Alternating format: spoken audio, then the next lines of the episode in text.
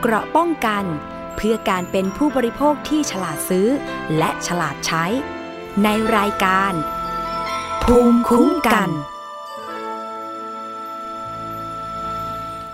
สวัสดีค่ะ คุณผู้ฟังคะขอต้อนรับเข้าสู่รายการภูมิคุ้มกันรายการเพื่อผู้บริโภคค่ะ วันนี้อยู่กับดิฉันชนะทิพไพรพงศ์นะคะ รับฟังผ่านไทย PBS Podcast ทุกช่องทางเลย ไม่ว่าจะเป็นเว็บไซต์นะคะ ก็คือเว็บไซต์ www.thaipbspodcast.com นะคะแอปพลิเคชันก็คือ Thai PBS Podcast ค่ะ หรือว่าง่าย ๆเลยเข้าไปในเว็บไซต์ Google นะคะ พิมพ์ภาษาไทยก็ได้เลยค่ะว่า วิทยุไทย PBS หรือไทย PBS Podcast ก็จะปรากฏลิงก์ให้กดเข้า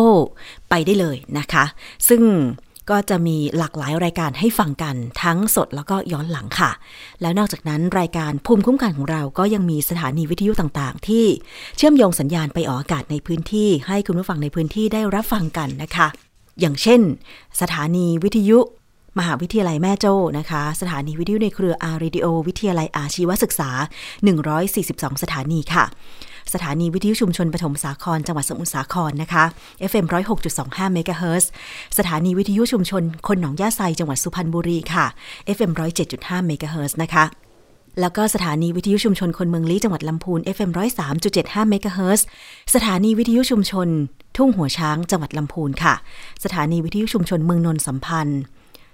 FM 99.25 และ 90.75 เมกะเฮิรตซ์สถานีวิทยุชุมชนคลื่นเพื่อความมั่นคงเครือข่ายกระทรวงกลาโหมจังหวัดตราดนะคะ FM 91.5 เมกะเฮิรตซ์สถานีวิทยุชุมชน CR Radio FM 107.5 เมกะเฮิรตซ์จังหวัดกาญจนบุรีค่ะ ซึ่งวันนี้นะคะมีประเด็นผู้บริโภคมาให้ติดตามกันเช่นเคยค่ะ คุณผู้ฟังเคยจำได้ไหมคะ ทางรายการภูมิคุ้มกันของเราเนี่ยได้นำเสนอเกี่ยวกับประเด็น โครงการสามล้อเอื้ออาทรนะคะ ซึ่งเป็นโครงการของกรมการขนส่งทางบก ที่เปิดโอกาสให้กลุ่มผู้ขับสามล้อเครื่องหรือรถตุ๊กๆเนี่ยนะคะ ได้กู้เงินจากโครงการเพื่อซื้อสามล้อแล้วก็ผ่อนส่งในดอกเบี้ยที่ไม่สูงมากนัก เป็นการช่วยเหลือคนขับสามล้อใช่ไหมคะ แต่ทีนี้มันเกิดเป็นประเด็นขึ้นมา เพราะว่าการกู้เงินเนี่ยกู้ผ่านสหกรจักเพชรในกรุงเทพอะนะคะ แล้วก็ทางกลุ่มของผู้ขับสามล้อเนี่ย ก็ได้ไปทำสัญญาที่สหกรณ์จักรเพชรนะคะ แต่ปรากฏว่าต่อมาถูกฟ้องดำเนินคดีหลายข้อหา ทั้งทางแพ่งแล้วก็ไม่แน่ว่าอาจจะถูกฟ้องทางอาญาด้วยนะคะ เพราะว่ามันมีประเด็นที่ มีหลายสาเหตุด้วยกันหนึ่งก็คือคนขับสามล้อเนี่ย ไปทำสัญญากู้เงินที่สากรจักรเพชร ตัวเองก็เข้าใจว่าตัวเองเป็นหนี้แค่สากรจักรเพชร แต่ปรากฏว่าต่อมาถูกธนาคารออมสินส่งหนังสือ จะฟ้องคนขับสามล้อด้วย ทีนี้เรื่องก็เลยมาแตกความก็เลยแตกนะคะ ว่า เอ๊ะ ตัวเองทำสัญญากู้ เฉพาะที่สากรจักรเพชรทำไมธนาคารออมสิน ถึงจะมาฟ้องด้วยนะคะ แล้วธนาคารออมสินเองก็ฟ้องคนขับสามล้อด้วยนะคะ ซึ่งเรื่องนี้ยืดเยื้อมากว่า 2 ปีแล้วยังไม่มีบทสรุปนะคะ และวันนี้ก็เป็นอีกครั้งหนึ่งค่ะ ที่ทางมูลนิธิเพื่อผู้บริโภคนั้นเนี่ยนำกลุ่มผู้เสียหาย คนขับสามล้อที่กู้เงินจากโครงการสามล้อ เอื้ออาทรของกรมการขนส่งทางบก ไปยื่นหนังสือ ขอให้ทางตำรวจนั้นช่วยเหลือเร่งรัดดำเนินคดี แต่ก่อนจะไปถึงตรงนั้นค่ะ เรามาย้อนที่มาของคดีนี้นิดหนึ่งนะคะ จากคุณนฤมลเมฆบริสุทธิ์ หัวหน้าศูนย์พิทักษ์สิทธิผู้บริโภค มูลนิธิเพื่อผู้บริโภคถึงที่มาของการช่วยเหลือ ในคดีช่วยผู้เสียหาย คนขับสามล้อจากโครงการสามล้อเอื้ออาทรค่ะ มูลนิธิเนี่ยก็รวบรวมกลุ่มผู้เสียหายนะคะ ตั้งแต่ปี 61 เนี่ยแล้วเราก็มีการจัดประชุมทุกฝ่ายตั้งแต่ธนาคารอมสินกรมส่งเสริมสหกรณ์แล้วก็ตัวสหกรณ์เองนะคะ เพื่อแก้ปัญหาเรื่องนี้นะคะ แต่มันก็ไม่ได้มีความคืบหน้าอะไรนะคะ เราก็พากลุ่มผู้เสียหายเนี่ยไปแจ้งความที่กองปราบนะคะ ตั้งแต่ปี 2561 นะคะ แล้วก็ปี 2562 เนี่ยเราก็มีการไปตามที่ กองบัญชาการสอบสวนกลางแล้วก็สำนักงานตำรวจแห่งชาตินะคะ เพื่อให้เร่งรัดการทำดำเนินคดี เนื่องจากว่าเราพบพฤติกรรมที่วิธีการนะคะที่ธนาคารออมสินปล่อยกู้กับร่วมกับสหกรณ์เนี่ยเราพบวิธีการที่มันมีปัญหาค่ะ ก็คือว่าวันที่เขาให้ทางผู้เสียหายไปกู้เนี่ยค่ะเขาก็จะมีการจับกลุ่มกันนะคะ แล้วก็มีการให้เซ็นเอกสารโดยที่ไม่ได้มีการให้ดูว่ามันมีตัวเลขเงินที่เท่าไหร่นะคะ แล้วเราก็พบว่าผู้เสียหายที่ถูกฟ้องคดีแต่ละรายเนี่ยมันมีตัวเลขที่สูงกว่า ที่เป็นราคารถสำล้อนะคะ ตั้งแต่รถสำล้อเนี่ยจริงๆเนี่ยมันราคาอยู่ที่ 3 0 0แสนกว่าบาท แต่เวลาที่ผู้เสียหายไปกู้กับทำสัญญากู้กับธนาคารเนี่ยมันกลายเป็น5 3แสนสี่แสนจนถึง5แสนบาท ซึ่งแต่ละคนก็ไม่เท่ากัน มันก็มีส่วนต่างของตัวเลขเนี่ยเราก็เลยถามผู้เสียหายว่าไอ้ตัวเลขของส่วนต่างที่ธนาคารปล่อยกู้มากับคุณเนี่ยคุณรู้ไหมซึ่งผู้เสียหายไม่รู้เลย แล้วก็การปล่อยกู้แบบนี้เนี่ยผู้เสียหายก็ไม่ทราบเหมือนกัน ได้แต่ว่าสหกรณ์ให้เซ็นอะไรก็เซ็น เจ้าหน้าที่ธนาคารให้เซ็นอะไรก็เซ็นนะคะก็เราก็มีการเร่งรัดว่ารีบๆเซ็นนะคนอื่นเขารออยู่นะคะพฤติกรรมวิธีการแบบนี้มันทำให้เขาไม่ได้ดูเลยว่าเอกสารที่เขาเซ็นเนี่ยมีอะไรบ้างนะคะแล้วก็เวลาที่เรามีการประชุมเนี่ยเราก็ทราบว่ามันมีการ ให้ทำหนังสือเซ็นยินยอมอยู่ในฉบับชุดเดียวกันทั้งหมดเลย ตั้งแต่หนังสือเซ็นยินยอมหนังสือปรับโครงสร้างหนี้หรือว่าเอกสารการกู้เงินของสหกรณ์ที่อยู่ในฉบับต้นฉบับที่ผู้ผู้เสียหายเซ็นทีเดียว ค่ะ จะเห็นได้ว่าจากที่คุณนฤมลเมฆบริสุทธิ์กล่าวมานะคะว่าทำไมคดีนี้ถึงยืดเยื้อ เพราะว่าผู้กู้ก็คือคนขับสามล้อเนี่ยนะคะที่ไปกู้เงินกับสากรจักเพชรเนี่ยเซ็นเอกสารโดยที่ไม่รู้ว่าวงเงินที่ตัวเองกู้นั้นเท่าไหร่ เพราะว่ามีความไม่ชอบมาพากลในการเร่ง ที่จะให้กลุ่มผู้เสียหายเซ็นเอกสารนะคะ แล้วเป็นเอกสารที่ทั้งเป็นตัวสัญญาเงินกู้นะคะ โดยไม่รู้ว่าวงเงินกู้เท่าไหร่ ปรากฏทีหลังว่าตัวเองได้รับเงิน 3 0 0แสนกว่าบาท แต่ในสัญญาระบุว่ากู้เงิน 4 0 0แสนบาทนะคะ แล้วส่วนต่างที่เกิดขึ้น ก็ไม่ได้รับคำตอบว่าหายไปไหนนะคะ รวมถึงเป็นเอกสารที่ผู้กู้ไม่ทราบเลยว่ามันเป็นเอกสารยินยอมนะคะให้ทางสากลดำเนินการทางด้านการเงินแทนกลุ่มผู้กู้นะคะรวมถึงเอกสารอื่นๆด้วย อันนี้คือที่มาของคดี โครงการสามล้อเอื้ออาทรนะคะ ที่ทางกลุ่มผู้เสียหายก็คือคนขับสามล้อที่กู้เงินเนี่ยถูกฟ้องซะเองนะคะ ไปฟังเสียงตัวแทนสามล้อที่ถูกฟ้องคดีคุณวันทองศรีจันทร์ค่ะ ก็คืออยู่มาวันหนึ่งพวกผมก็ได้หมายฟ้องจากธนาคารออมสิน พวกผมถึงรู้ว่าไอโครงการเอื้อสามร้อยอาทรนี่มันมีปัญหาเรื่องพวกผมก็ไปเดินเรื่องหลายหน่วยงานครับ คือไปร้องเรียนที่ศูนย์ดำรงธรรมจังหวัดสุรินทร์จังหวัดสุรินทร์ก็ให้ไปศูนย์ยุติธรรม ทีนี้ศูนย์ยุติธรรมก็บอกว่า ถ้าจะสู้กับออมสินต้องรวมคนเยอะๆ มาที่มูลที่เพื่อผู้บริโภค คือสัญญากู้ครับไปศูนย์ดำรงธรรม คือเขาก็แนะนำมาที่มูลที่เพื่อผู้บริโภคครับ แล้วก็มาพวกผมก็มาครั้งแรกก็มาสองคน มาคุยกันภาคหลังมาเพื่อนๆก็มาเยอะ ตอนนี้พวกผมเดือดร้อนสองร้อยกว่าคน ก็คือพวกผมเข้าใจว่าเป็นหนี้ที่สากลจักรเพชรที่เดียวคือพวกผมก็ส่งค่างวดรถสามล้อ ไปให้จักรเพชรก็รถมันก็มีปัญหา เดือนไหนซ่อมรถก็มีค่างวดสากลเขาก็บอกว่าไม่เป็นไรมีพันสองพันสามพันก็ส่งมาได้ พวกผมก็เลยมาเป็นต้นเหตุให้ถูกฟ้องค่ะ อันนั้นก็คือเสียงของผู้ถูกฟ้องนะคะ ที่ได้รับความเดือดร้อนจริง ๆ ค่ะสาเหตุที่คนขับสามล้อถูกฟ้องมีคดีอะไรบ้างไปฟังจากคุณนฤมลเมฆบริสุทธิ์อีกครั้งค่ะ คือประเด็นที่ถูกฟ้องเนี่ยเนื่องจากว่าสัญญาเงินกู้เนี่ยพี่วันทองเนี่ยแก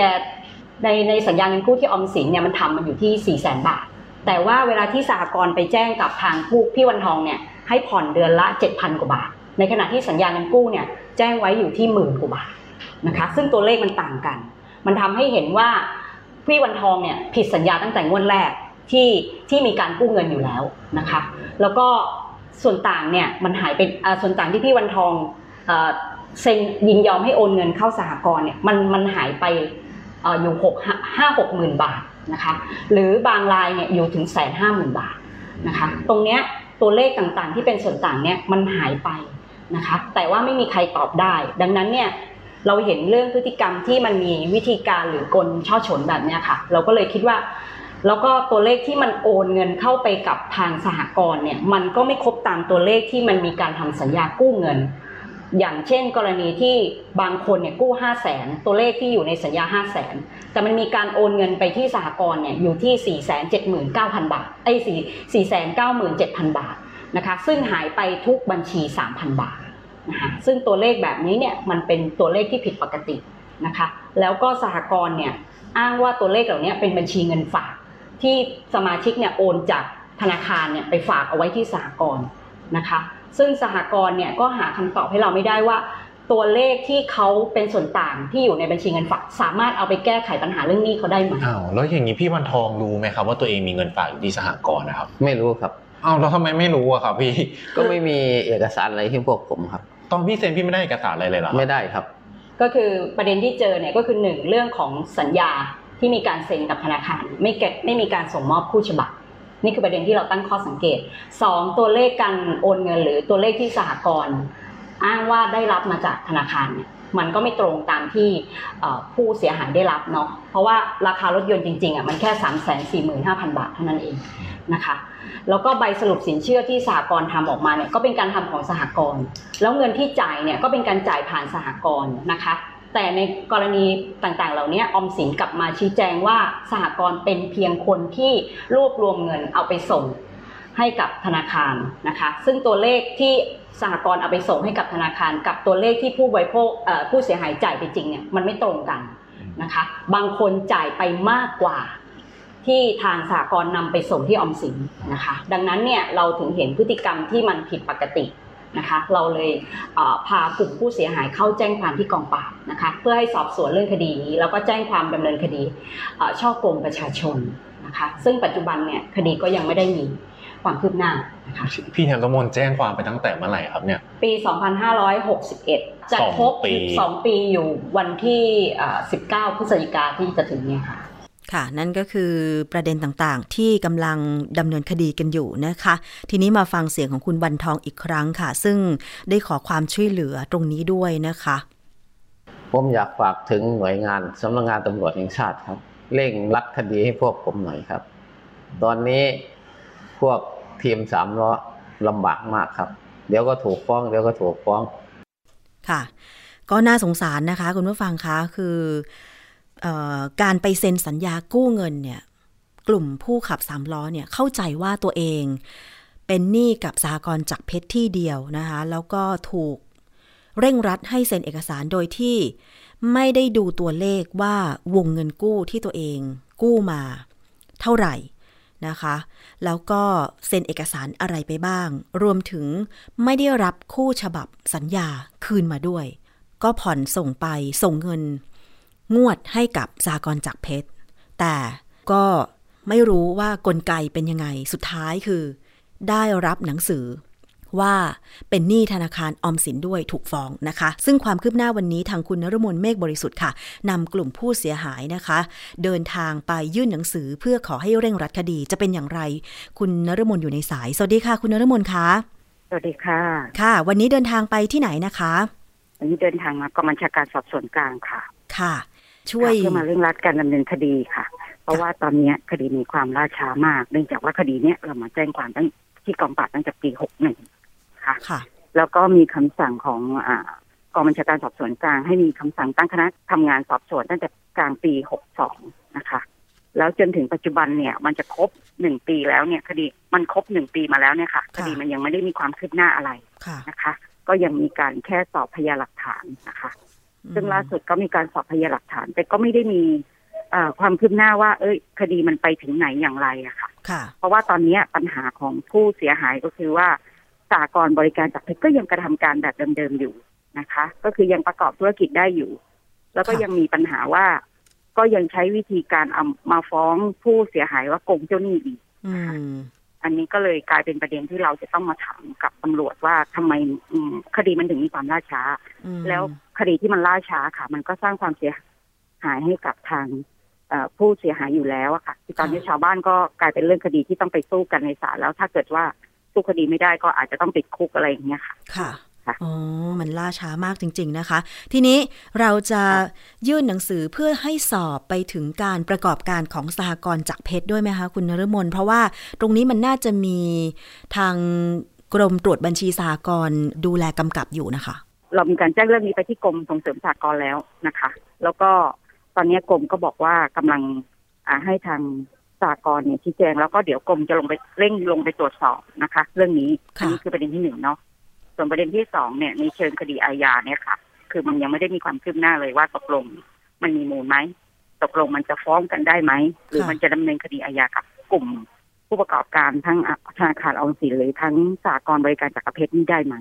ค่ะ อันเนี้ยเราต้องการความชัดเจนเรื่องพวกนี้ค่ะ ค่ะ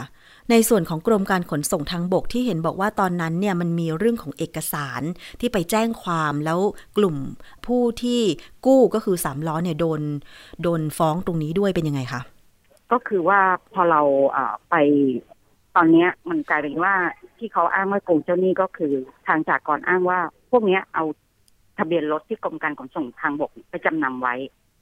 นะคะ ค่ะ ซึ่งหลังจากที่มันมีการมีปัญหาเนี่ย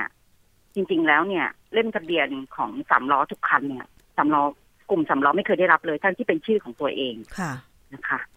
เขาก็ไปสอบถามกับสากลซึ่งเขาก็ไม่รู้ว่าตกลงไอ้เล่มทะเบียนของเขามันอยู่สากลหรือมันอยู่ธนาคารค่ะนะคะ ก็คือไม่มีใครตอบเขาได้ค่ะ แล้วเผอิญว่าช่วงนั้นเนี่ยมันมีปัญหาเรื่องทางกรมส่งเสริมอ่ากรมการขนส่งทางบกเนี่ยค่ะก็มองว่าเอออันเนี้ยก็ ช่วยเหลือประชาชนอ๋อทางประชาชนเนี่ยเขาก็ไม่สามารถจะไปต่อภาษีรถยนต์เองได้อ๋อนะคะก็อำนวยความสะดวกด้วยการออกเล่มทะเบียนใหม่ให้ค่ะ แต่ว่าก็ใช้เป็นในลักษณะที่แบบว่าก็ก็คือกรณีที่จะออกทดแทนใหม่ได้เนี่ย ก็คือกรณีสมุดหายเท่านั้นเองอืมค่ะก็เลยกลายเป็นว่าแบบเนี้ย ก็เลยทำเป็นให้ทางสากลเนี่ยใช้ข้ออ้างมา ฟ้องผู้เสียหายทุกรายนะอืคะมค่ะ อะวันนี้เดี๋ยวถ้ามีความชัดเจนความคืบหน้าการเร่งรัดคดี ที่กองบัญชาการตำรวจสอบสวนกลาง ที่คุณนรมนนะคะนำกลุ่มผู้เสียหายคนขับสามล้อ กู้เงินโครงการสามล้อเอื้ออาทรไปเร่งขอให้ช่วยเหลือเร่งรัดคดีเป็นอย่างไร เดี๋ยว ขอความคืบหน้าอีกครั้งหนึ่งภายหลังนะคะ ได้ค่ะ ยินดีค่ะ ค่ะ ขอบพระคุณค่ะ คุณนรมนสวัสดีค่ะค่ะค่ะสวัสดีค่ะ อันนี้ก็ล่าสุดจริง ๆ นะคะ คุณผู้ฟังตอนนี้คุณนรมนอยู่ในห้องประชุมที่กองบัญชาการตำรวจสอบสวนกลางเขตปทุมวันนะคะ ก็เป็นคดีที่ยืดเยื้อแล้วก็กลุ่มผู้เสียหายก็คือคนขับสามล้อเนี่ยก็ถือว่าเป็นผู้บริโภค เพราะว่าไปทำสัญญาเงินกู้กับสหกรจักเพชรสหกรบริการจักเพชรนะคะ แล้วต่อมาถูกธนาคารออมสินฟ้องด้วยว่าไม่ชำระเงินนะคะ ซึ่งตรงนี้กลุ่มผู้ที่ กู้เงินก็งงเป็นไก่ตาแตกว่า ไปทำสัญญาที่สากลจักเพชร แล้วถูกธนาคารอมสิน ฟ้องได้ยังไงนะคะ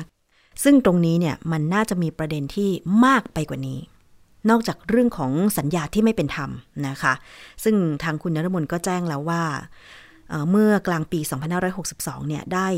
แจ้งความในข้อหาช่อโกงประชาชนไว้ด้วยนะคะ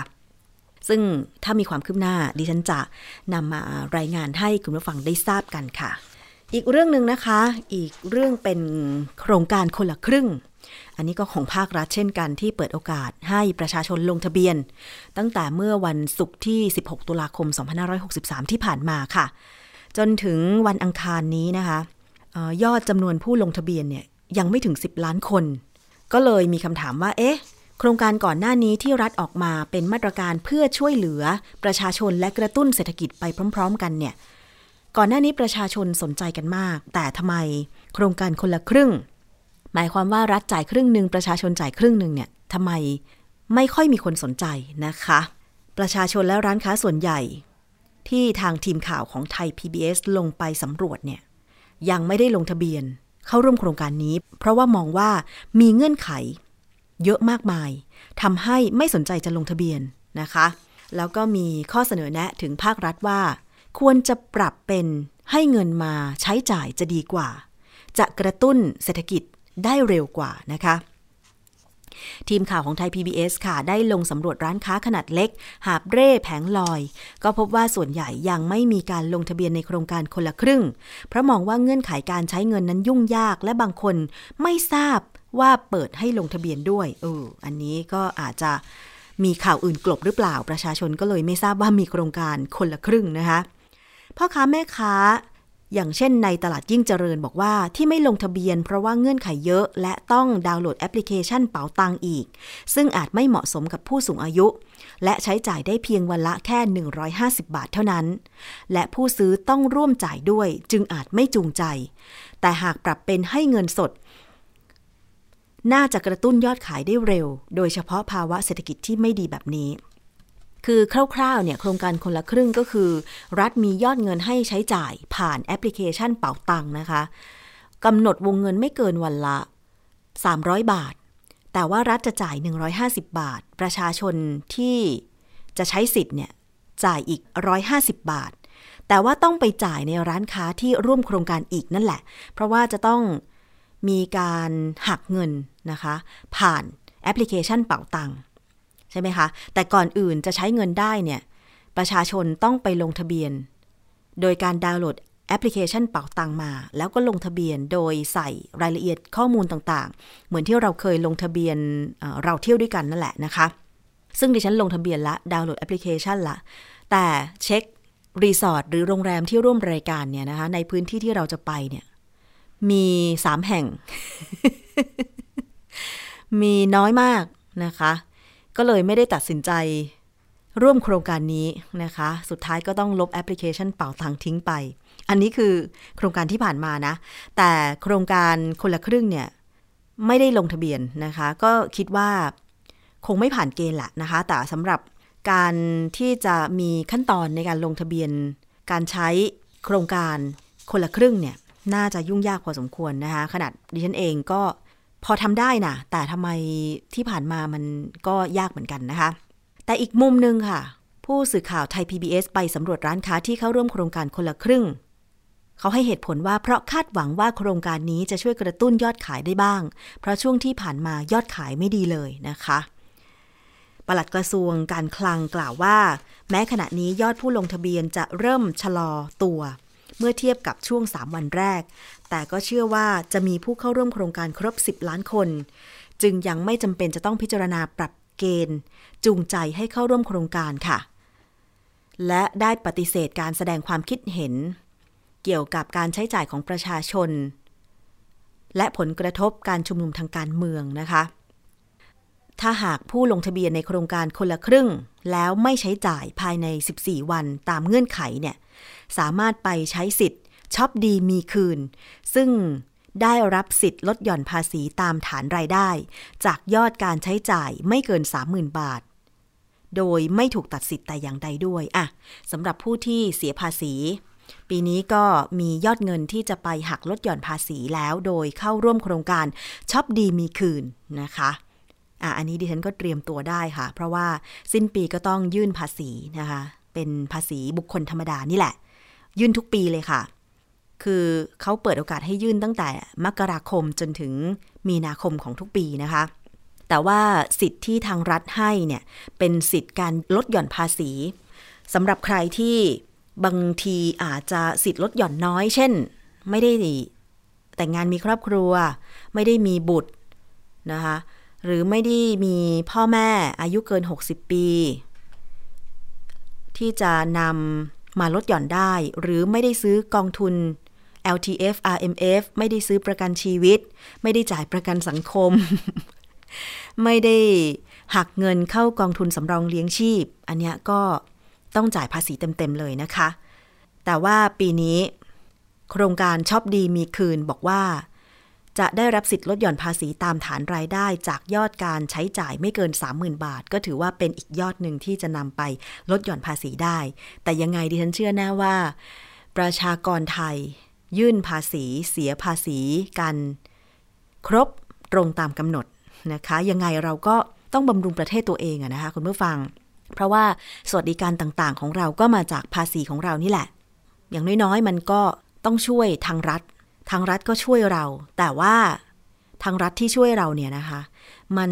ส่งตรงถึงเราจริง ๆ หรือเปล่า อันนี้เป็นอีกเรื่องหนึ่งที่ภาคประชาชนเองก็ต้องช่วยกันตรวจสอบด้วย อย่างโครงการคนละครึ่งเนี่ยที่มีประชาชนให้ความเห็นเสนอแนะไปบอกว่า การให้ใช้จ่าย ครึ่งหนึ่งผ่านโครงการนี้ โดยต้องไปดาวน์โหลดแอปพลิเคชันเป๋าตังมา มันยุ่งยาก แล้วร้านค้า บางร้านก็ไม่ได้ร่วมลงทะเบียน เพราะฉะนั้นเนี่ยจะไปใช้จ่ายร้านนี้ถ้าเกิดเขาไม่ได้ลงทะเบียน ก็ไปซื้อของไม่ได้อีก ก็ต้องไปหาซื้อร้านที่ลงทะเบียนด้วย ซึ่งก็อาจจะไม่ใช่อยู่ในเขตพื้นที่ของตัวเองใช่ไหมคะ มันก็ยุ่งยากไปอีก เพราะฉะนั้นก็เลยไม่ได้รับความสนใจ ต่อให้ทางรัฐจะออกตังค์ให้ครึ่งหนึ่ง แต่ก็จำกัดวงเงินว่าวันละไม่เกิน 300 บาท รัฐออกให้ 150 บาทเท่านั้นเองนะคะ คุณผู้ฟังลองคิดดูว่าเวลาไปจ่ายตลาดทีหนึ่งไปซื้อของทีหนึ่งเนี่ย ใช้เงินไปเท่าไหร่ ถึง 150 บาทไหมถึง 300 บาทไหมข้าวของทุกวันนี้มันก็แพงนะคะ ช่วงกินเจผักแพงเหมือนกันคุณผู้ฟัง แพงมากด้วย คือก็น่าเห็นใจเกษตรกรที่การลงทุนเพาะปลูก ตอนนี้ก็ลงทุนสูง ถ้าไม่แล้งก็น้ำท่วม พืชผลทางการเกษตรเสียหายใช่ไหมคะ อย่างวันก่อนที่ฉันดูรายการหนึ่งของไทย PBS ค่ะ มหาอำนาจบ้านนา อันนี้ต้องบอกว่าเป็นรายการหนึ่งที่ให้ความรู้ทางด้านการเกษตร เพราะว่าไปสัมภาษณ์เกษตรกรตัวจริง แล้วก็มีการนำเสนอที่น่าสนใจนะคะ ลองไปชมดูได้ทางไทย PBS ช่องหมายเลข 3 คุณผู้ฟัง รายการมหาอำนาจบ้านนา เหมาะกับผู้ที่คิดว่าตัวเอง จะประกอบอาชีพเกษตรกรรม หรือเป็นเกษตรกรอยู่แล้วเนี่ยลองไปดูนะคะว่า บุคคลที่เป็นเกษตรกรที่รายการไปสัมภาษณ์เนี่ยเขามีวิธีบริหารจัดการ อย่างไรปลูกพืชผลทางการเกษตรอย่างไรให้ ขายได้ราคามีคุณภาพอย่างวันก่อนที่ฉันดูเนี่ยไปสัมภาษณ์คนที่ปลูกมะระ มะระนะคะ เป็นการปลูกแบบอินทรีย์ ไม่ใช้ปุ๋ยเคมีนะคะ แต่ว่าสิ่งหนึ่งที่ดิฉันได้ข้อคิดจากการสัมภาษณ์เนี่ย ก็คือว่าคุณผู้หญิงคุณพี่ที่ปลูกเนี่ย บอกว่าเมื่อก่อนปลูกพืชผลทางการเกษตรอย่างอื่น ขายได้กิโลกรัมละ 2 บาท 3 บาท แต่พอมาปลูกมะระอินทรีย์เนี่ย ขายได้กิโลกรัมละ 40 บาท แสดงให้เห็นว่าก็ ทำให้มีการพัฒนาในอาชีพ เกษตรกรเหมือนกัน ใช่ไหมคะ มันอยู่ที่วิธีการบริหารจัดการทั้งแนวคิด ทั้งการปลูกพืชผักที่เป็นอินทรีย์ ไม่ใช้สารเคมีหนึ่งอาจจะลดต้นทุน แต่ก็ไม่แน่ใจเหมือนกันว่าไปเพิ่มต้นทุน การผลิตปุ๋ยอินทรีย์ด้วยหรือเปล่านะคะ แต่ว่าทำให้ขายพืชผลได้ในราคาที่สูงขึ้น อันนี้ก็เป็นแนวทางเหมือนกันนะคะ แต่ก็ต้องน่าเห็นใจละค่ะว่าในมุมของผู้บริโภคเมื่อราคาพืชผลทางการเกษตรปรับตัวสูงขึ้น ก็ต้องจ่ายเงินเพิ่มมากขึ้น โดยเฉพาะในช่วงเทศกาลกินเจแบบเนี้ย ผักก็แพงขึ้นแน่นอนนะคะ อะ อันนี้ก็เป็นเรื่องของโครงการคนละครึ่ง ซึ่งผู้ที่ลงทะเบียนในโครงการนี้รัฐก็จะช่วยจ่ายร้อยละ 50 ไม่เกินวันละ 150 บาท หรือสูงสุด ไม่เกิน 3,000 บาทตลอดโครงการ และต้องเริ่มใช้จ่ายภายใน 14 วัน ก่อนจะถูกตัดสิทธิ์ และไม่สามารถลงทะเบียนได้อีกนะคะ เป้าหมายของทางภาครัฐก็คือ ให้ประชาชนคนไทยจำนวนสิทธิ์เนี่ย10ล้านคน ผู้ที่ลงทะเบียนแล้วจะไม่ได้รับสิทธิ์ มาตรการชอปดีมีคืน โดยจะเริ่มการใช้จ่ายในโครงการได้ก็คือวันที่ 23 ตุลาคม ถึง 31 ธันวาคม 2563 ผ่านแอปพลิเคชันเป๋าตังขณะนี้มีร้านค้าลงทะเบียนแล้วกว่า 200,000 ร้านค้า อะ อันนี้ก็บอกกล่าวกันนะคะ เผื่อว่าใครจะไปลงทะเบียนในโครงการคนละครึ่ง แต่ถ้าลงทะเบียนโครงการนี้ไปแล้วจะไม่ได้รับสิทธิ์ โครงการช็อปดีมีคืน ที่ให้สิทธิ์ลดหย่อนภาษีวงเงินสูงสุดไม่เกิน 30,000 บาทจากการใช้จ่าย เดี๋ยวดิฉันว่าเดี๋ยวจะรอโครงการชอปดีมีคืนดีกว่า น่าจะเห็นผลตรงๆมากกว่าสำหรับดิฉันนะคะ มากันที่เรื่องต่อไปค่ะ เป็นเรื่องปัญหาการเข้ารับบริการสาธารณสุขที่เกิดผลกระทบเกิดขึ้นก็คือว่า คุณพ่อวัย 32 ปีค่ะ เข้าแจ้งความเอาผิดโรงพยาบาลพัทลุง หลังภรรยาเข้ารับการผ่าตัดคลอด อายุของทารกเพศชายเนี่ยเพียง 23 วัน แต่ว่าเสียชีวิตและพบมีบาดแผลหลังศีรษะ 3 จุด แต่ไม่ได้รับการชี้แจงจากเจ้าหน้าที่ของโรงพยาบาลแต่อย่างใดนะคะ นายสุบิน รัตนวิไล ชาวจังหวัดพัทลุงค่ะ เข้าแจ้งความกับเจ้าหน้าที่ตำรวจ สถานีตำรวจภูทรเมืองพัทลุง เพื่อเอาผิดกับโรงพยาบาลพัทลุงนะคะ โดยเล่าว่าภรรยานั้นฝากคันและคลอดบุตรที่โรงพยาบาลพัทลุงค่ะ เมื่อช่วงเดือนมิถุนายน แต่หลังคลอด ลูกชาย นอนในตู้อบ และใช้เครื่องช่วยหายใจ ซึ่งระหว่างที่เข้าเยี่ยมลูกชาย สังเกตเห็น แผลที่หลังศีรษะสามจุด ก็ได้พยายามขอดู แต่เจ้าหน้าที่โรงพยาบาลปฏิเสธ หลังเข้ารับการรักษานาน 10 วันจึงตัดสินใจส่งตัวไปรักษาต่อที่โรงพยาบาลสงขลานครินจนกระทั่งลูกชายเสียชีวิต โดยแพทย์ระบุสาเหตุว่าเกิดจากภาวะขาดอากาศหายใจนะคะ นายซูบินกล่าวว่าหลังจากนำร่างลูกชาย ออกมาจากโรงพยาบาลเพื่อประกอบพิธีทางศาสนา ตัดสินใจดึงหนังศีรษะเทียมที่หมอปิดไว้ออกมาดู จนพบว่ามีแผลชะกันสามจุด จึงเข้าร้องเรียนต่อศูนย์ดำรงธรรมจังหวัดพัทลุง เพื่อขอความเป็นธรรม แต่ไม่ได้รับการติดต่อกลับเลย จึงตัดสินใจเข้าแจ้งความเอาผิดเจ้าหน้าที่โรงพยาบาลพัทลุง เพราะยังติดใจที่ทางโรงพยาบาลไม่ชี้แจง และปิดบังเรื่องบาดแผลที่เกิดขึ้น จากกรณีที่เกิดขึ้นนะคะ นายแพทย์จรุง บุญการ ผู้อำนวยการโรงพยาบาลพัทลุง พร้อมด้วยทีมแพทย์แถลงข่าว โดยระบุว่า บาดแผลที่ศีรษะทารกเกิดจากการกดทับเนื่องจากหลังคลอดทารกไม่ร้อง ไม่หายใจ และตัวเขียว จึงต้องดูแลอย่างใกล้ชิด และใส่ท่อช่วยหายใจ ก็พบว่าเด็กเป็นโรคกล้ามเนื้ออ่อนแรง เบื้องต้นนะคะ ทางโรงพยาบาลพัทลุง ให้ทางครอบครัวยื่นคำร้องเพื่อขอความช่วยเหลือ เยียวยา จากการรับบริการทางสาธารณสุขแล้ว คณะแพทย์ก็ถแถลงเพิ่มเติมว่า แผลกดทับในทารกสามารถเกิดขึ้นได้ง่าย เนื่องจากทารกไม่สามารถขยับตัวได้ เพราะเป็นโรคกล้ามเนื้ออ่อนแรง และด้วยความที่ผิวหนังศีรษะยังเป็นผิวอ่อนจึงเกิดแผลได้ง่าย อันนี้ก็คือคำชี้แจงของทั้งสองฝ่ายนะคะ ก็ในเมื่อผู้เข้ารับบริการทางสาธารณสุขเกิดข้อสงสัย ขอให้ทางผู้ทำการรักษาเนี่ยชี้แจง แต่ว่าเบื้องต้นที่ต้องไปร้องศูนย์ดำรงธรรมแล้วก็แจ้งความ ทางผู้เสียหายก็บอกว่า ก็ไม่ได้รับคำชี้แจงจากผู้ทำการรักษาแต่อย่างใด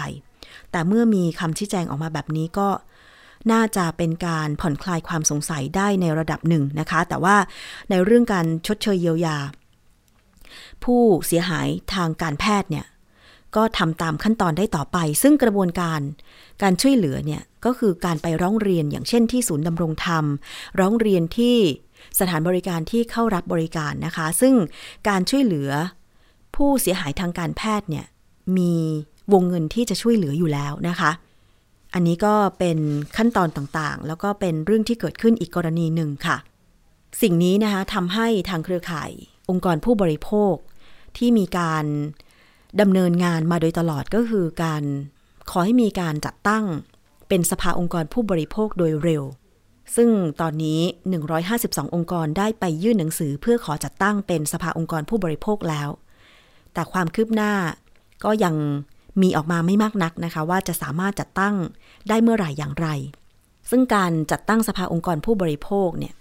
อย่างที่เคยได้สัมภาษณ์ทั้งคุณสารีและเครือข่ายผู้บริโภคคนอื่น ๆ ว่าจะช่วยผู้บริโภคได้อย่างไร โดยเฉพาะเรื่องการดำเนินการ อย่างกรณีของความเสียหายทางการแพทย์ที่เกิดขึ้นเนี่ย เหตุผลหลักๆที่ต้องช่วยคือ ผู้ป่วยหรือผู้เสียหายเนี่ยก็ไม่ได้เป็นบุคคลที่มีความรู้ทางการแพทย์ แต่ว่าญาติหรือตัวเองเนี่ยเสียหายก็คือบาดเจ็บ จากการรับบริการทางการแพทย์ หรืออย่างกรณีที่ภรรยาของทันตแพทย์ที่เชียงใหม่ เข้ารับการรักษาที่โรงพยาบาลเอกชน แล้วแพทย์วินิจฉัยว่าจะต้องทำการเอ็กซเรย์ช่องท้อง โดยทำการฉีดสารทึบแสง แต่ปรากฏว่าคนป่วยเนี่ยแพ้สารทึบแสง หนักมากจนกระทั่งเสียชีวิตเนี่ยทางญาติผู้ป่วยเองข้องใจการวินิจฉัยของแพทย์ จึงต้องฟ้องร้องดำเนินคดี รวมถึงร้องเรียนทางแพทยสภา เพราะว่าฝ่ายญาติผู้ป่วยเป็นผู้ที่สูญเสีย ก็คือเสียบุคคลที่ตัวเองรักไป ใช่ไหมคะ แต่ว่า ในส่วนฝั่งแพทย์ผู้ทำการรักษาก็คงไม่มีใครอยากจะให้เกิดขึ้น เรื่องของความผิดพลาดในการรักษา ถูกไหมคะ เพราะฉะนั้นเนี่ย ถ้ามีสภาองค์กรผู้บริโภค เกิดขึ้น จะเป็นหน่วยงานกลางที่สามารถที่จะช่วยบรรเทาความเดือดร้อนตรงนี้ได้ ทั้งเรื่องของการเจรจาไกล่เกลี่ยดำเนินการทางกฎหมาย รวมถึงมีกองทุนที่จะช่วยผู้ป่วยที่ได้รับผลกระทบทางการแพทย์ อย่างน้อยก็มีเงินไปรักษาเยียวยา หรือมีเงินชดเชยให้ทางญาติที่สูญเสีย บุคคลอันเป็นที่รักซึ่งอาจจะเป็นผู้หารายได้เป็นเสาหลักของครอบครัวเป็นต้นนะคะ อันนี้ถ้ามีความคืบหน้าเกี่ยวกับสภาองค์กรผู้บริโภคก็จะนำมารายงานทันทีเลยค่ะ คุณผู้ฟัง นี่คือช่วงเวลาของรายการภูมิคุ้มกัน รายการเพื่อผู้บริโภคนะคะ ติดตามรับฟังกันได้ทางไทย PBS Podcast ถ้ามีประเด็นคำถามนะคะ คุณผู้ฟังสามารถที่จะไปฝากไว้ได้เลยที่ facebook.com/thaipbspodcast นะคะ ดิฉันยินดีที่จะนำคำถามเหล่านั้นไปถามกับผู้เชี่ยวชาญ และนำมาตอบในรายการ หรือว่าจะไปดูคลิปต่างๆ ฟังรายการย้อนหลังได้เลยที่เว็บไซต์ www.thaipbspodcast.com นะคะแอปพลิเคชันไทย PBS Podcast หรือว่าถ้าคุณใช้ระบบปฏิบัติการ iOS อยู่แล้ว ก็มีแอปพลิเคชัน Podcast อยู่แล้วด้วยนะคะ ไปพิมพ์คำว่าภูมิคุ้มกัน เท่านี้เองก็จะได้รับฟังตอนต่างๆของภูมิคุ้มกันได้ค่ะ เอาละช่วงนี้ยังมีช่วงคิดก่อนเชื่อ กับดรแก้วกังสดานนภัยนักพิษวิทยานะคะ วันนี้ดิฉันคุยกับอาจารย์เรื่องของสารสกัดรากชะเอมเทศ ซึ่งเราก็รู้กันดีอะค่ะว่ามันเป็นสมุนไพรแต่ว่า มีข่าวล่าสุดที่ไม่ค่อยดีว่า มีคนกินสารสกัดรากชะเอมเทศที่ทำในรูปแบบของขนมหวานที่อเมริกาแล้วเกิดเสียชีวิต สาเหตุเกิดจากอะไรแล้ว มุมมองของผู้บริโภค เราในฐานะผู้บริโภคเนี่ยถ้าจะกินสารสกัดสมุนไพรเหล่านี้เนี่ยนะคะ ควรจะมีข้อระมัดระวังอย่างไร ไปฟังในช่วงคิดก่อนเชื่อค่ะ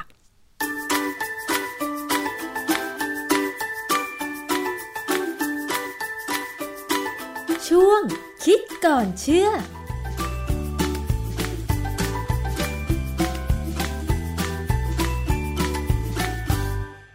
พบกันในช่วงคิดก่อนเชื่อกับดรแก้วกังสดานนภัย นักพิษวิทยากับดิฉันชนาทิพไพรพงศ์ค่ะคุณผู้ฟัง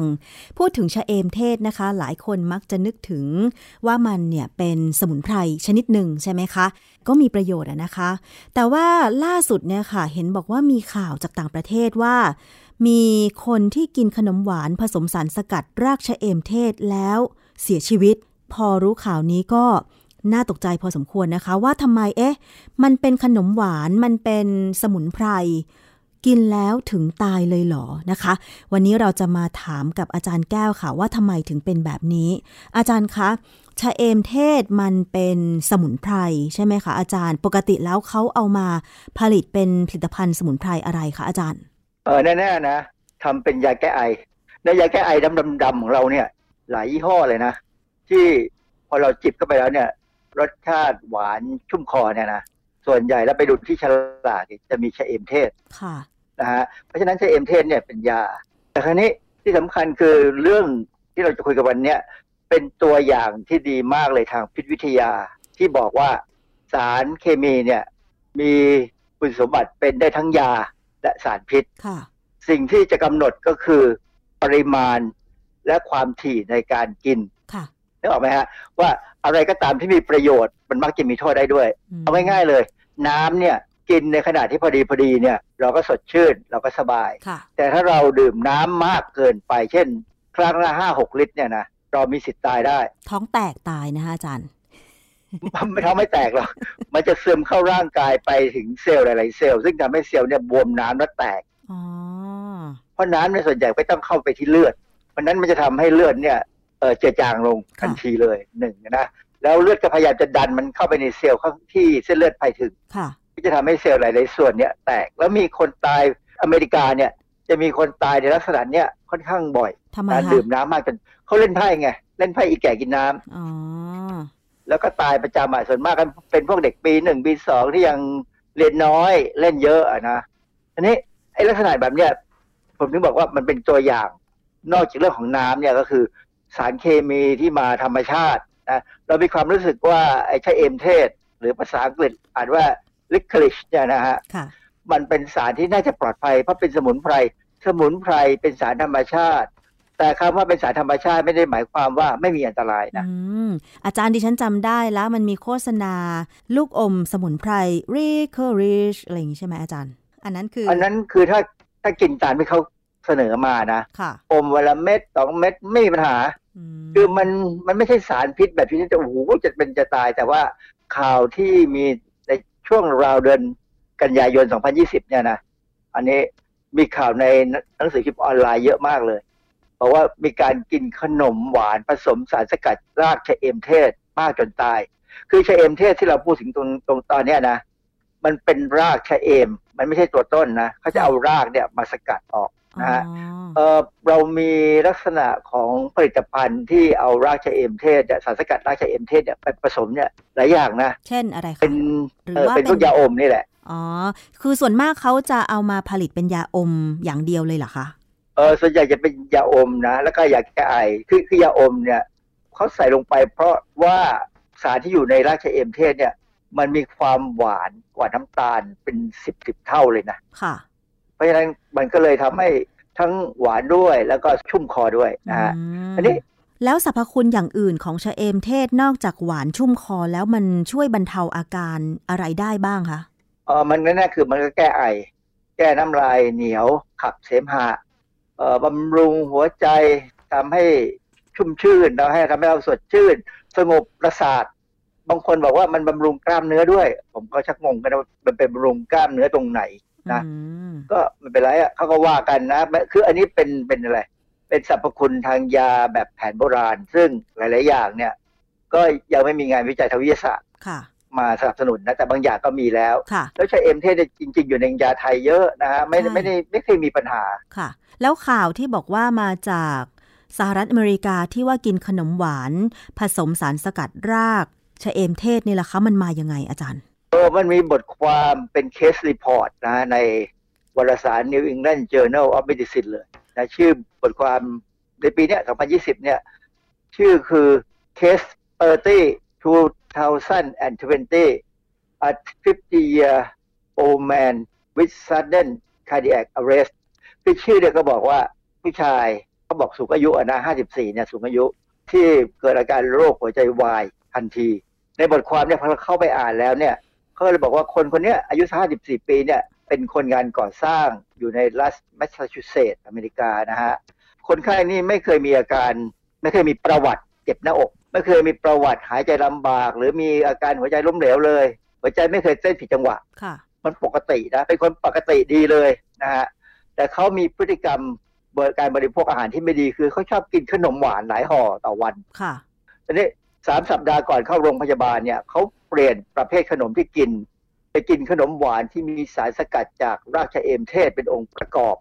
ช่วงนั้นเนี่ยเขาก็ไม่ได้มีอาการป่วยไข้ไม่หนาวสั่นคลื่นไส้อาเจียนไม่มีอะไรเลยท้องร่วงก็ไม่มีคลื่นหัวใจเนี่ยเขาผิดปกติแล้วหลังจากกินขนมค่ะ คือไอ้คำว่าคลื่นหัวใจเนี่ยก็คือที่เวลาหมอเขาเรียกเขาเรียก EKG นะฮะเพราะเขากินไปแล้วเนี่ยเขากินเยอะนะ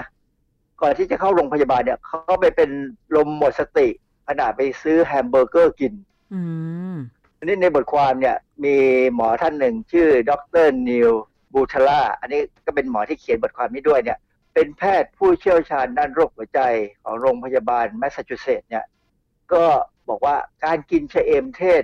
หมอเขาบอกว่าเพียงเล็กน้อยนะ สามารถเพิ่มความดันโลหิตของคุณได้ค่ะเอออันนี้ฟังแล้ว กังวลเลยนะ คือบางทีผมก็ชอบกินไอ้ยาขนมพวกที่ขายในบ้านเราเนี่ยนะค่ะหรือแม้กระทั่งการจิบยาแก้ไอเนี่ยบางทีผมก็ต้องจิบก่อนนอน เพราะว่าเวลาเราเข้าไปในห้องนอนเนี่ยคือออกจากเข้าไปจากห้องที่เป็นอุณหภูมิบ้านเรามันปกติค่อนข้างร้อนนะนะค่ะร้อนพอเข้าไปในห้องที่เราเปิดแอร์ 26 องศาเนี่ย มันเย็นลงทันทีเนี่ย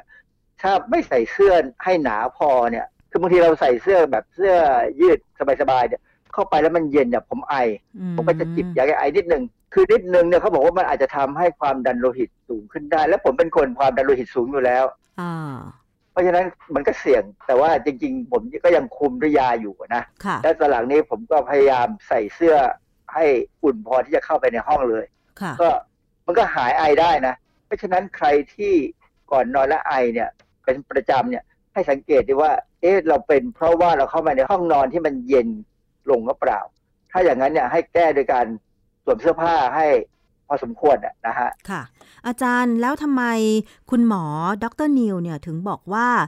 คนป่วยที่เสียชีวิตจากการกินขนมหวานผสมสารสกัดรากชะเอมเทศเนี่ยรากชะเอมเทศเนี่ยนะคะ มันทำให้ความดันโลหิตสูงเหรอคะ มันเคยมีงานวิจัยก่อนหน้านี้ไหมคะอาจารย์ก็มีเยอะมีหลายเรื่องเลยนะฮะแต่ว่าเขาสรุปรวมว่าสารสกัดในรากชะเอมเทศเนี่ยมันไปส่งผลให้มีการสะสมน้ำในร่างกาย สูงขึ้น เพราะนั้นคนที่กินมากๆเนี่ยจะมีอาการบวมที่มือและเท้าอันนี้เป็นเพราะว่าคือเวลามีน้ำเยอะเนี่ยนะเออไม่ใช่มีน้ำเยอะ คือเวลามีสารที่เข้าไปเนี่ยมันจะทำให้โซเดียมมันขับออกจากร่างกายน้อยลง พอโซเดียมอยู่ในเลือดเยอะเนี่ย มันจะดึงเอาน้ำไว้ในเลือดให้เยอะขึ้นเพื่อจะละลายมันให้มันมีความเข้มข้นต่ำลง เพราะฉะนั้นก็จะบวมน้ำนะฮะแต่ว่าแต่ถ้าตรงกันข้ามเนี่ยโพแทสเซียมเนี่ยจะถูกขับออกจากร่างกายสูงขึ้นขับออกมาในปัสสาวะ ทีนี้โพแทสเซียมเนี่ยเป็นเกลือแร่ที่สำคัญมากกับระบบการทำงานของหัวใจเหมือนกัน ซึ่งมากไปก็ไม่ดี น้อยไปก็ไม่ดี ดังนั้นพอถูกขับโพแทสเซียมออกไปเยอะเนี่ย มันก็มีลงต่ำลง ก็เลยส่งผลให้เกิดอาการหัวใจวายทีนี้ตัวสารที่เป็นปัญหาที่อยู่ในชะเอมเทศเนี่ยเขาตั้งเขามีชื่อว่ากรด glycyrrhizinic นะ glycyrrhizinic acid นะฮะกรดพวกนี้ทำให้โพแทสเซียมต่ำ ทางอย.ของอเมริกาเนี่ยนะฮะก็บอกว่าการกินผลิตภัณฑ์อาหารที่มีสารสกัดชะเอมเทศร้อยถึงสองร้อยมิลลิกรัมเนี่ยนะฮะหรือถ้าเป็นในลักษณะของขนมหวานเนี่ยคือปริมาณเจ็ดสิบถึงร้อยห้าสิบกรัม ซึ่งเยอะนะ ต่อวันเนี่ยไม่ก่อปัญหาใดอ่าคือเขาบอกว่าระดับประมาณเนี่ยไม่เป็นปัญหา แต่ถ้ามากกว่านั้นเนี่ยอาจทำให้เกิดปัญหาเกี่ยวกับการเต้นของหัวใจนะโดยเฉพาะ คนที่มีอายุเกิน 40 ปีอ๋อค่ะ คือปกติแล้วเนี่ยดิฉันเห็นผลิตภัณฑ์ที่เป็นยาอมแก้ไอก็ดียาน้ำแก้ไอที่ผสมชะเอมเทศเนี่ย ในเมืองไทยเยอะมากขายตามร้านสะดวกซื้อเนี่ยนะคะ แล้วก็มักจะโฆษณาข้างฉลากว่า มีส่วนผสมของชะเอมเทศ ซึ่งเป็นพืชสมุนไพรชุ่มคอหวานน่นนี่นั่น บางทีเราซื้อมาติดรถไว้เวลาขับรถทางไกล ๆ ก็อมตลอดทางอย่างเงี้ยอาจารย์หนึ่งเม็ดของเขาเล็กๆ อะไรอย่างเงี้ย มันมีปริมาณเท่าไหร่อาจารย์เออมันคงไม่สูงมากนักหรอกเพราะว่าจริงๆไอชาเอ็มเพชมันก็แพงนะค่ะ ถ้าสมมติร้อยถึงสองร้อยมิลลิกรัมเนี่ยคงไม่เท่าไหร่ แต่ว่าทีนี้ในข่าวที่ในรายละเอียดที่ผมเคยลงเข้าไปดูเนี่ย คือไอ้ชะเอมเทศที่เข้ามาทำเนี่ยมันจะทำเป็นขนมแบบคล้ายๆ ถ้ามองไกลๆเนี่ยเหมือนเส้นเชือกสีแดงๆดำๆนึกออกไหมมันเป็นลักษณะเส้นเชือกพลาสติกอะค่ะ ซึ่งมันจะคือผมเคยเห็นขายไว้ตั้งนานแล้วตั้งแต่สมัยผมไปเรียนที่อเมริกาเนี่ยเขามีขายอยู่ฝรั่งก็ชอบเอามาแทะแล้วคนที่ตายเนี่ยเขาแทะวันละเป็นถุงคือผมไม่แน่ใจว่าถุงหนึ่งมันกี่กรัมแค่ไหนนะเพราะว่าข่าวไม่ค่อยได้บอกข่าวไม่ได้ให้รายละเอียดมากถึงขนาดนั้นนะนะแต่ว่าเขาเขากินเยอะแหละกินจนไม่กินข้าวอะเพราะฉะนั้น มันก็เลยได้ไปเยอะมากกว่าปกตินะจนถึงขนาดที่ว่าทำให้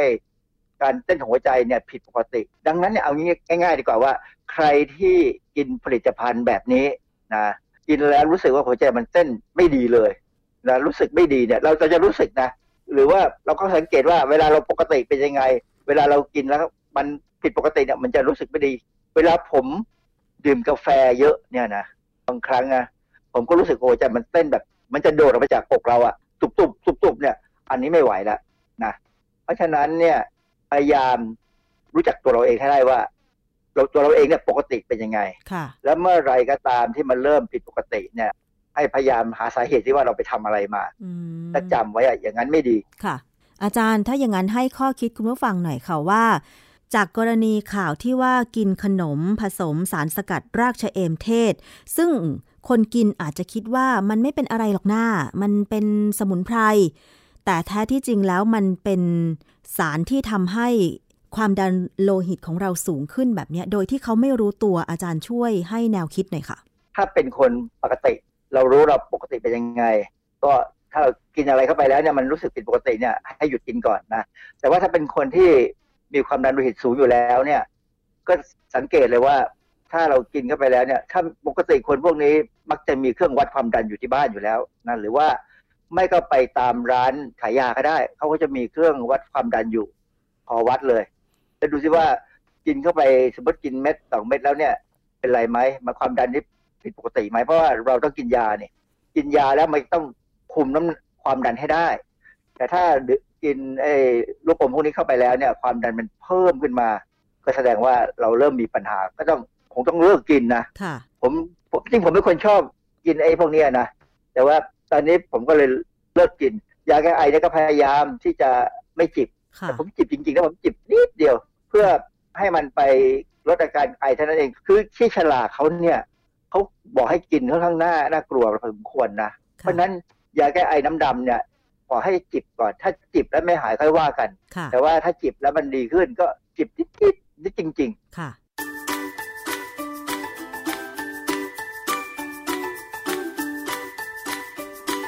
ช่วง คิดก่อนเชื่อ